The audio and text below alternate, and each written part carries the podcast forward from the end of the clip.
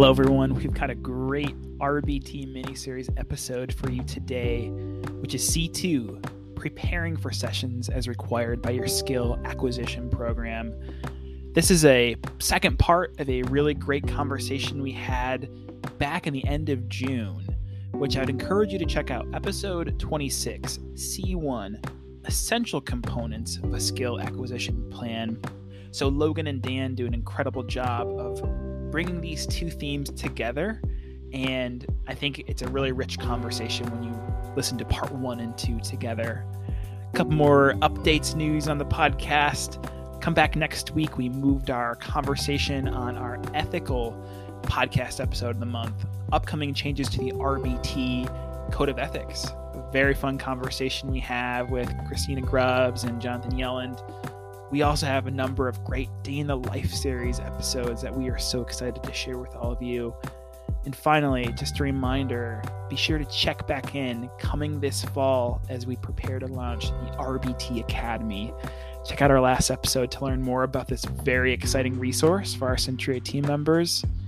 And with that, enjoy another excellent conversation.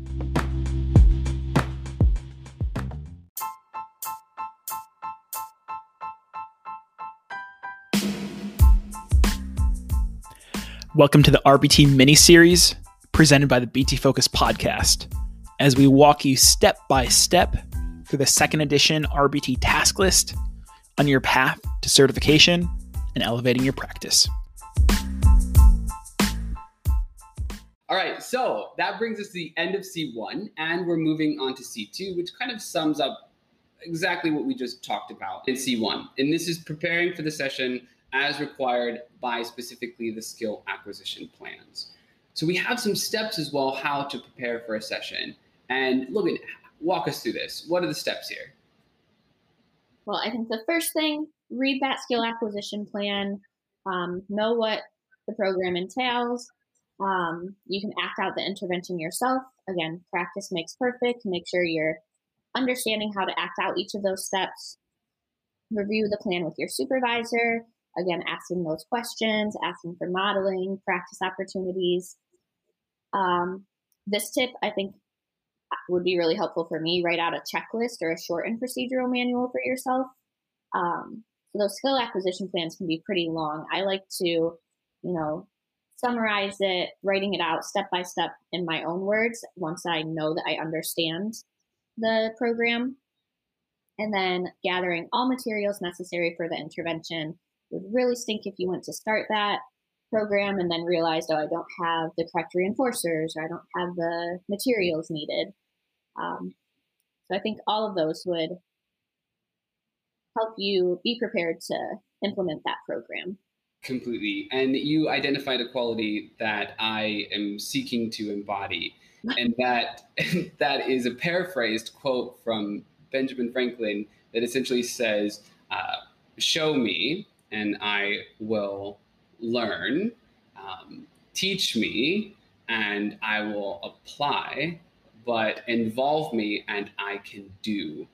So in these situations, one of the things that I like, because you had mentioned this, was that you write out that plan specifically in your own words.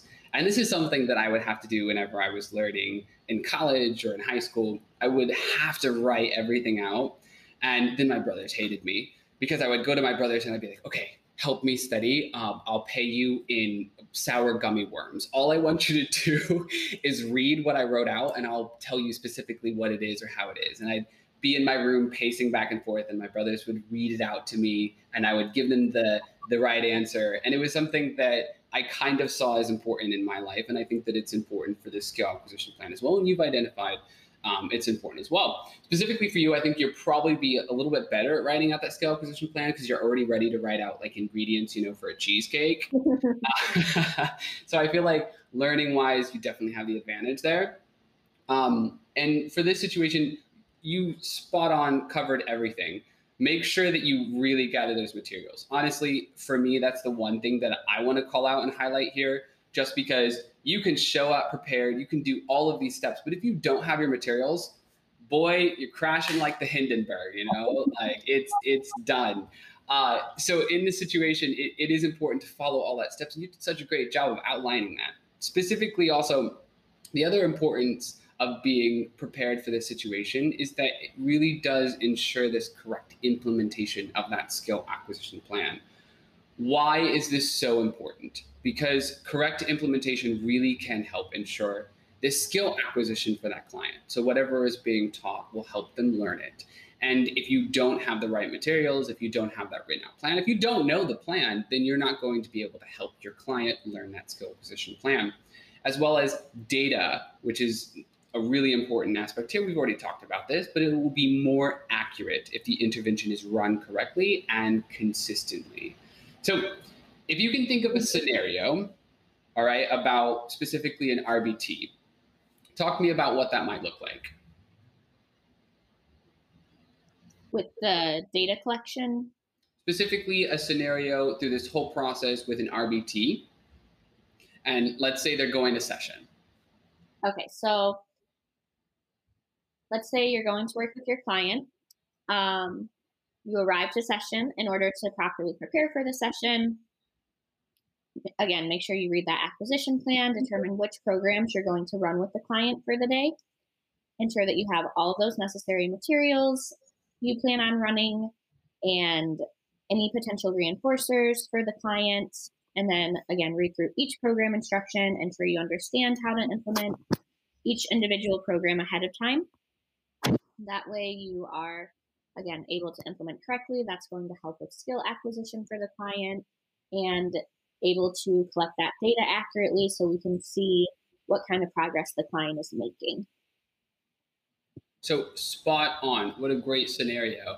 And if you ever feel uncomfortable or apprehensive about implementing a skill acquisition plan, remember that you're not alone. You will be supported by your supervising clinician.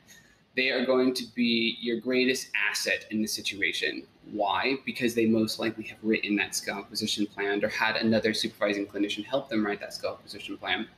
So remember to reach out to them if you have any questions or concerns about anything to do with that skill acquisition plan.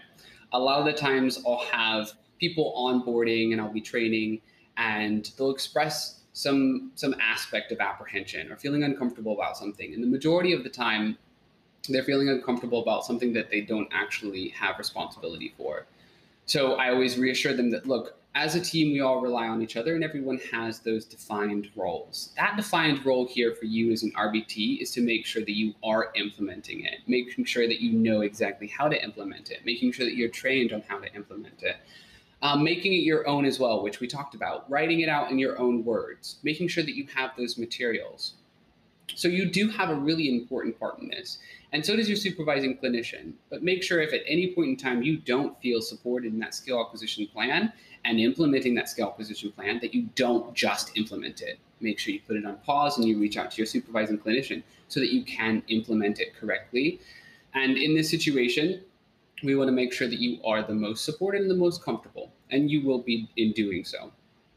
So that actually, it was a short one for C two, and I know it kind of just summarized exactly what we talked about C one. So now, um, hold on, I gotta try to find my hot seat. I gotta sit in it because it's my turn to answer these questions. Hold on, okay, I'm in my hot seat, I'm ready. You got your button? All right, yep, I'm ready. So it's your first day of session with your client tomorrow. You feel unprepared. What are some steps you could take to get prepared? Um, select all that applies, so there could be more than one answer here. Reach out to your supervisor with any questions. Wait until you arrive to session to review each program. Ensure you have all necessary materials for each program when arriving to session.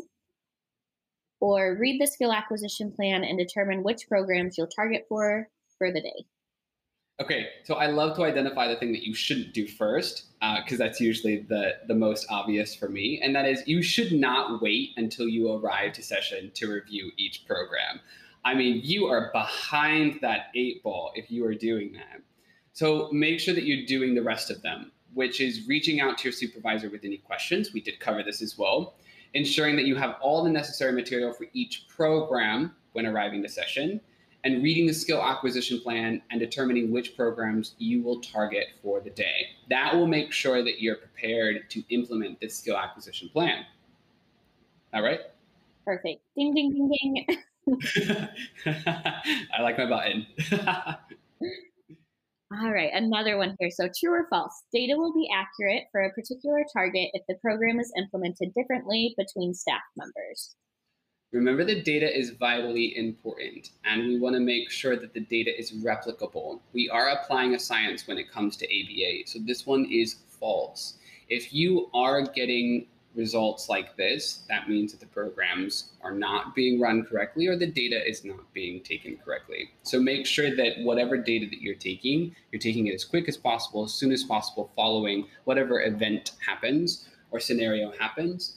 Um, so this would definitely be false. We do not want to make sure, uh, we do not want this data to be different amongst staff members. Okay, so that brings us to the end. Oh, hold on, did I get that correct?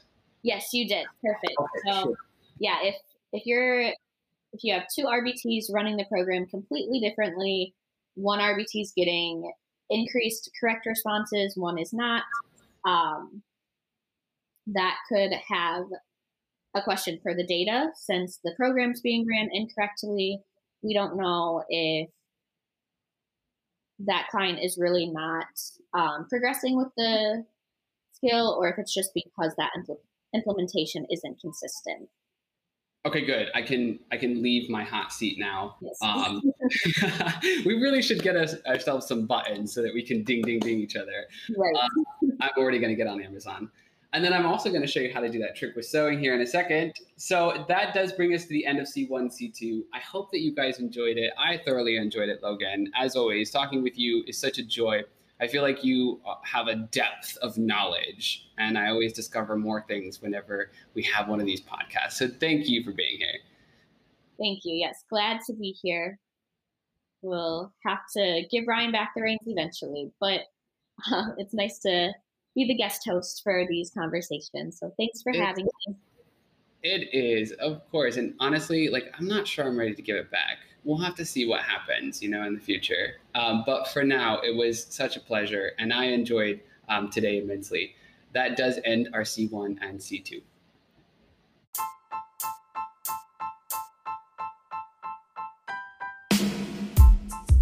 Thank you for joining us for this special R B T mini-series edition of the B T Focus podcast.